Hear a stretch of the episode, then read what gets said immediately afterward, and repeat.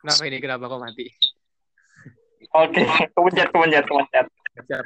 Oke, lanjut lagi tadi ke Medannya. Adanya Medan mengenai pendidikan kita masih ya. Oke ya. Eh Medan. dibagi lagi pembelajaran yang Hmm. kita itu emang pembelajaran yang harusnya dari pemerintah itu yang sesuai ya sesuai KD sesuai kurikulum kita bawa itu kalau misalnya nggak bisa kita sesuaikan di sana jadi eh, muridnya itu baru bisa apa ya udah kita pelan pelan kita kita olah dulu kita berikan pengajaran yang eh, mereka sesuai kemampuan mereka sesuai karakter juga memang eh, sejatinya emang guru itu harus melihat juga kondisi eh didiknya bagaimana, kondisi muridnya bagaimana, sama kondisi eh, kesanggupan siswanya gitu. Oke. Terus kalau kita ngomongin daerah tertinggal terus dijadikan sebagai pemberdayaan masyarakat, sebenarnya daerah tersebut itu eh sebenarnya segini ya. Antara pemberdayaan masyarakat suatu lembaga dan melakukan sebuah pendampingan-pendampingan di dalamnya ya. Eh menurut lu dengan adanya suatu daerah tertinggal itu menjadikan suatu sebagai suatu komoditi nggak sih buat suatu lembaga. Maksudnya gimana tuh, Kak? Jadi gini, ada daerah tertinggal, terus kita melakukan pemberdayaan, kita menampilkan suatu hal yang tertinggal dari da- daerah mereka, terus kita mengajukannya ke suatu perusahaan dan sebagainya untuk membantunya dan sebagainya. Dengan dijadikan sebagai alat komoditas ekonomi juga. Alat alat komoditas ekonomi untuk program-program yang nanti kita jalankan. Hmm, balik lagi ke tujuan. Kalau Ah. misalnya memang kita untuk mengajukan itu untuk tujuannya untuk eh, memberdayakan masyarakat itu bagus. Mm-mm. Menjual, menjual apa? Ibaratnya bahasa itunya menjual ya menjual kekurangan, menjual eh, kondisi mereka bagaimana gitu. Mm. Keterbatasan-keterbatasan bagaimana. Nah, kita menjual ke pemerintah, kita mengajukan proposal ke perusahaan, terus segala macam. Nah, itu bisa bisa di bisa di apa dijadikan untuk eh, apa namanya eh, sebagai istilahnya sebagai inilah apa daya tarik daya tarik untuk eh, membantu mereka gitu istilahnya tuan Mm. itu juga kita apa donasi open donasi ke eh, masyarakat masyarakat yang sekiranya bisa ngebantu gitu. Pun eh, seharus apa ya tapi menurut gue juga kita jangan terlalu apa namanya jangan terlalu memperhatikan kekurangan mereka gitu. Kita kita ngebungkus lagi eh, apa yang mereka punya kelebihan apa desa ini tuh ada ada apa desa ini tuh ada apa? Apa yang harus digali di sini tuh apa yang harus digali? Apa yang harus dikembangkan di sini? Apa yang harus di eh, tingkatkan di sini gitu. Jadi jangan jangan jual apa jangan terlalu ngebesar besarin kekurangan mereka. Oh desa ini tuh gini gini gini di sini gini gini gini. Tapi juga mengheadline juga eh, apa kelebihan yang mereka punya tapi belum terekspos belum tergali belum terolah. Itu menurut gua. Oke. Eh, sampai saat ini gitu kan nanti mungkin kan lo akan berlanjut berlanjut lagi mengenai pemberdayaan masyarakat gitu kan. Iya. Hal apa yang nantinya memang lu buat inovasi-inovasi baru atau tempat apa yang bakal lu lak- yang lu pengen datengin untuk melakukan pemberdayaan masyarakat yang sampai saat ini mungkin lu punya cita-cita cita-cita terbesar gue ya itu tadi gue pengen ke timur tengah Timur Tengah. iya cita itu ter- terbesar gue ya cita terbesar Hmm. gue ya Kenapa? kayak si oh ini gak sih kayak kayak kayak si artis itu yang Fauzi Badilah dia kan ke perbatasan itu yang dari ACT Hmm. nah pengen ke sana gitu segala tapi kan emang butuh seleksi persyaratan yang ketat kan Kenapa tuh? Apa? Kenapa mau ke Timur Tengah? Apa karena kenapa peperangan sipil, peperangan dan sebagainya? Eh, miris aja sih kak. Kas gue gue lebih mir- gue lebih ngeliat ke anak-anak ke anak-anak sih. Hmm. anak-anak gue lebih miris ke sana gitu. Kayak kayak mereka masih kecil tapi terjebak dengan kondisi seperti itu. Hmm. gue kalau gue kalau merasakan kondisi gitu juga gue kayak anak kecil ini apa? Ini bagi ini kenapa ya? Kenapa eh, kok kok lingkungan aku kok kayak gini? Rusak banget. Gimana cuman anak kecilnya polos kan. Nah, iya. jadi kasian mereka pas udah gedenya gitu. Iya iya iya paham. Psikisnya nah, itu itu yang itu sih yang maksudnya yang di pikiran gue yang ngebawa pengen ngebawa gue banget gue pengen ke sana gue pengen ke sana gitu. Cuman ya itu itu ya ya semoga lah bisa ke sana gitu. Mm -hmm. kalau untuk di Indonesia ini mm -hmm. yang gue yang gue lihat itu ya sebenarnya banyak ya banyak ya eh, tempat-tempat daerah-daerah tiga t itu masih banyak banget. Hmm. uh, uh, kayak misalnya kemarin itu gue nggak data Jokowi itu yang uh, yang Jokowi kirim itu ada desa di daerah timur itu dia masih benar-benar belum masuk listrik. Itu itu parah banget menurut gue nah mungkin ke daerah seperti itu. Jadi kayak bener-bener listrik belum masuk terus jalanan masih gitu terus kondisi masyarakatnya pun masih masih masih kondisi masyarakat zaman dulu lah gitu. Berarti pertanyaannya idealisnya seperti ini Ki. Ketika nanti lulus dari UIN dengan titel hmm. SPD biologi, ya, ya kan? Hmm. Masih pengen melanjutkan sebagai seorang pendamping masyarakat atau seorang pendamping uh, aktivis untuk pemberdayaan masyarakat. Masih pengen terjun ke dunia-dunia itu? bekerja di dunia-dunia itu? Uh, pengennya sih gitu kak, pengennya gitu. Uh, pengennya gitu. Okay. Tanpa menyam, tanpa memikirkan atau menyampingkan dari fee-nya ya? Iya, pengennya sih gitu. Cuman, uh, eh, gue mikirnya gini sih, apa ya? Kalau bisa, ya mungkin kalau bisa gue habis lulus kuliah, gue ngerasain dulu tuh dunia dunia kayak gitu segala macem. Ya mungkin uh, setahun dua tahun lah dan setelah itu gue ya mungkin gue bisa bekerja dengan pekerjaan yang lebih baik segala macam dengan uh, ya gue bisa langsung gue bisa uh, bekerja dengan uh, apa namanya ya dengan yang lebih baik lah segala macam yang itu. Nanti uh, gue tetap terjun setelah bekerja itu gue tetap terjun mungkin bisa jadi donatur atau yeah, yeah. segala macam gitu. Gue gue begitu niat sih gitu. Atau mungkin gue ntar bisa uh, nanti gue insya Allah kan abis ini juga mau daftar uh, di perwira karir lagi TNI kan. Uh. nah bisa tuh gue dari situ ambil ininya apa ikut ke yang ya mungkin bisa lah ya, kirim ke sono. Timur tengah gitu timur tengah. Oke terus lanjut lagi nih masih menarik mengenai pemberdayaan masyarakat ya. Uh, ya sebenarnya menurut lu pemberdayaan masyarakat salah satu kealpaan, keluputan pemerintah terhadap keadilan sosialnya nggak di negeri ini sebenarnya? Gimana? Maksudnya? Jadi adanya pemberdayaan masyarakat ini yang dilakukan oleh instansi atau lembaga-lembaga aktivis yang mencintai penggiat sosial ya. Ini adalah salah hmm. satu keluputan atau kealpaan dari turut aktifnya atau sertanya dari pemerintah bisa bilang seperti itu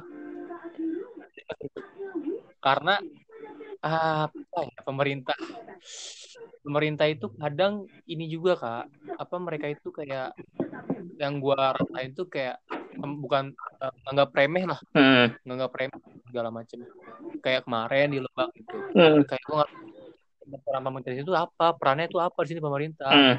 bahkan pembangunan yang uh, belum terjalan, pembangunan yang nggak ada segala macem. Gimana? Itu uh, gimana ya? Sebenarnya ini banyak banyak banyak ini sih, banyak uh, faktor yang menyebabkan seperti ini kayak uh, pemerintah itu masih inilah apa ya? Masih bermain, bermain kotor lah berdua kak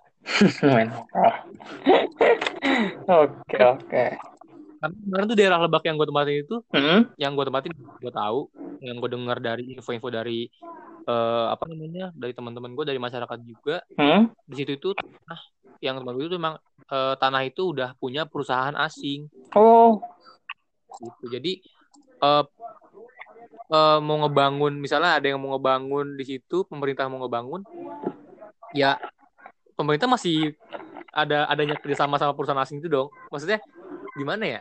Nah. tuh kayak kemarin yang apa kakak kakak kelas gue yang dia ada proyek pengecoran jalan di sana. Hmm? bahkan terhambat karena ada mafia-mafia dari perusahaan tersebut. Oh, wow. kayak mafia-mafia perusahaan. Jadi kayak eh jadi ya terhambat lah pengecoran itu. Gue juga nggak tahu itu kenapa. Kenapa nggak mau dicor? Kenapa nggak itu? Gue juga belum belum belum tahu alasannya kenapa. Oke, oke, oke. Banyak faktor ya mengenai pemberdayaan masyarakat ya. iya Aduh. Yang penting sih pemberdayaan tapi tapi yang gimana? ya, tapi yang yang terpenting itu emang dari aspek pendidikan maksudnya yang jadi pondasi awal tuh pendidikan masyarakat masyarakat itu emang harus benar-benar butuh pendidikan Ah. kenapa eh bahasa kasarnya mohon Hmm? maaf masyarakat itu kalau nggak ada pendidikan gampang dibawa Iya. ya kan gampang dibawa ke pemerintah segala macam kayak misalnya eh adanya janji-janji gitu segala macam yang diberikan kan kayak Mhm. masyarakat itu kritis, kurang apa gitu nah makanya dari situ kita makanya itu butuh pendidikan yang diberikan untuk masyarakat gitu Oke. Terus ketika lu eh, salah satunya pemberdayaan itu kan kita memberikan pelajaran ya. Mm-mm. Pelajaran ke masyarakat dan sebagainya. Terus pertanyaannya sih gini, gue pengen menanya. Sebenarnya kita itu memberikan pelajaran kepada masyarakat yang kita berdayakan atau kita yang diberikan pembelajaran oleh mereka terhadap apa yang kita lakukan. saling berkesinambungan di sini saling bersinergi Gimana tuh contohnya? Eh, misalnya kita pembelajaran eh, pembelajaran baik eh, yang kita Mhm. tahu itu yang kita tahu kita berikan ke mereka misalnya mereka belum tahu untuk Mhm. terkait misalnya asosiasi atau untuk misalnya mereka bisa speak up speak up untuk apa segala macam lah itu bisa berguna. Ya itu bisa kita di situ. Kayak pengetahuan pengetahuan dasar Oke, tentang paham. misal Oke. eh, eh, untuk pengajuan apa ke kelurahan bisa biar bisa diterima. Misalnya masyarakat mau mengajukan pengecoran jalan. Nah untuk presentasi itu bagaimana cara bicara yang baik itu bagaimana seperti itu nah mereka ke kita tuh juga bisa kita eh, bisa juga dilakukan Hmm. karena kayak timbal balik aja gitu kalau misalnya mereka ke kita itu kayak eh, pengajaran kondisi mereka eh, seperti itu ya kita harus kita harus gimana kita harus menyesuaikan itu kan pembelajaran Iya, juga betul. pun juga budaya budaya mereka yang ada di situ kita juga harus eh, mempelajari itu karena itu memang kekayaan budaya Indonesia Iya. kan. kita nggak boleh ngilangin kita nggak boleh eh, nggak boleh apa buang muka lah dari budaya itu lah gitu segala macam dan pengajaran juga dari dari apa ke masyarakat dari apa eh kita mem, eh, terjun ke masyarakat tuh bagaimana sih maksudnya cara eh, terjun ke masyarakat yang baik itu bagaimana cara berbaur ke masyarakat yang baik itu bagaimana pun beda itu bagaimana Oke. Menarik. ini bukan pembelajaran secara langsung secara tidak langsung gitu. Mhm. Itu kan eh eh, apa ya? Saat ini lu waktu itu semester 5 atau semester 6? Masih semester 5 ya? Semester lima Ketika semester 5 sebelum lu sudah eh, mungkin baru first time lu melakukan pemberdayaan masyarakat di lingkungan yang tidak jauh dari pusat kota Jakarta gitu kan. Pusat ibu kota Indonesia gitu kan. Cuman sekitar 100 kilo atau berapa ratus kilo kalau nggak salah. hmm, ratusan kilo lah Terus tapi banyak tertinggal dan banyak membuat kita kadang-kadang mengacak lagi dan banyak hal yang harus diperbaiki. Mungkin di Indonesia ini dari Iya. dari Sabang sampai Merauke masih banyak hal yang kita belum ketahui gitu kan. Baik itu budaya, pembelajaran-pembelajaran lain dan sebagainya. Eh mungkin ada beberapa sih ya kalau dari gue ya. Mungkin lu juga nanti kalau memang di waktu luang lu bisa searching atau bisa tonton. Kalau lu belum pernah nonton eh, namanya Sekolah Rimba. Sekolah rimba Ah, di YouTube sih kayaknya nggak ada sih. Jadi kalau kalau gue sih nonton di video di aplikasi Eh, Sekolah Rimba itu itu tentang pemberdayaan masyarakat juga. Itu cerita real, itu cerita real, cuman dijadikan film gitu kan, dijadikan film. Itu mengenai anak-anak rimba di Jambi yang Bukit 12. Itu salah satunya iya. itu banyak ada ada beberapa film pemberdayaan yang cukup menarik.